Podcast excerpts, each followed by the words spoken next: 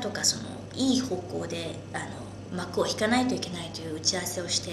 何度か会社に足を運ぶようになった時に初めて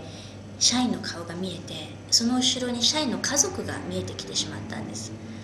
で社員の家族が見えた時にその自分の人生を考えるとやはりここまで生きてこれたのもまあ親がいて、まあ、それは会社があって会社にはそこで頑張ってくれている社員がいて、あ、その人たちがいたからこそ学校も行けてご飯も食べられてここまで成長できたのにその社員が場合によっては路頭に迷うかもしれないところで私は何もできないのかなっていうこう疑問点にぶち当たったんですね。もしかしてその社員本人だけだったらなんとか生きていけるかもしれないけれども、まあ、家族特に子供たちが本当だったら学校行きたいのに諦めなければいけないとかあの家も売らなければいけないとか本当に人生がこうおかしくなっていってしまうんじゃないか。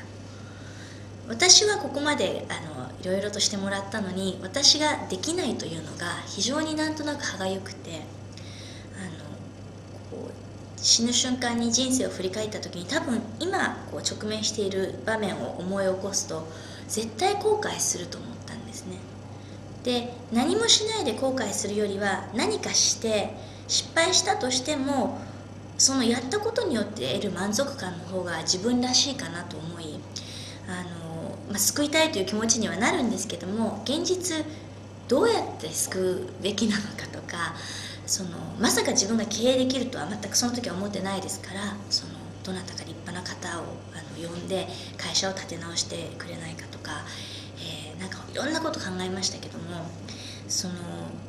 借金も数十億作られてましたし日本の景気も低迷してましたから誰も会社なんかやりたくないわけですよ。特に当時の製造業中小企業の置かれてる状況というのは非常に悪かったですから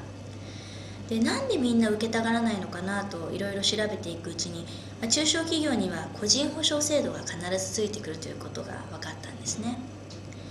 で個人保証が何だかも分からないですし その会社組織で勤めたことがないので比較的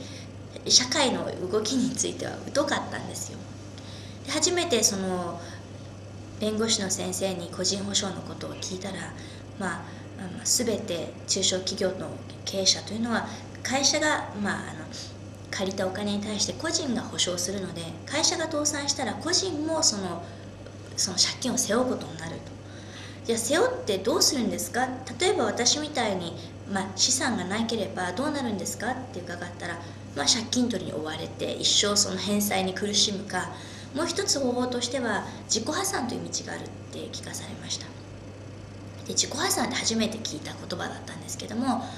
の何かというと、まあ、結局社会的信用を失うことになると。ただ一つだけ分かったのが命が残るということだったんですね。で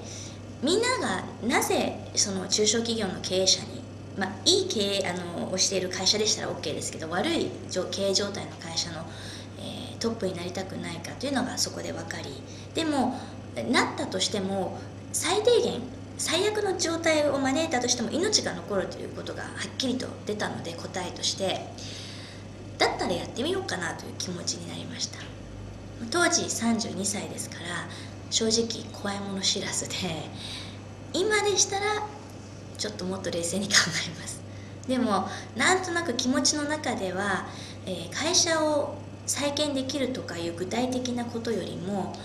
えー、会社を守りたいその父が作り上げたものをなくならすことを止めたいという気持ちだけで、えー、ちょうど2000年の3月だったんですけどもあの代表取締役に就任しました。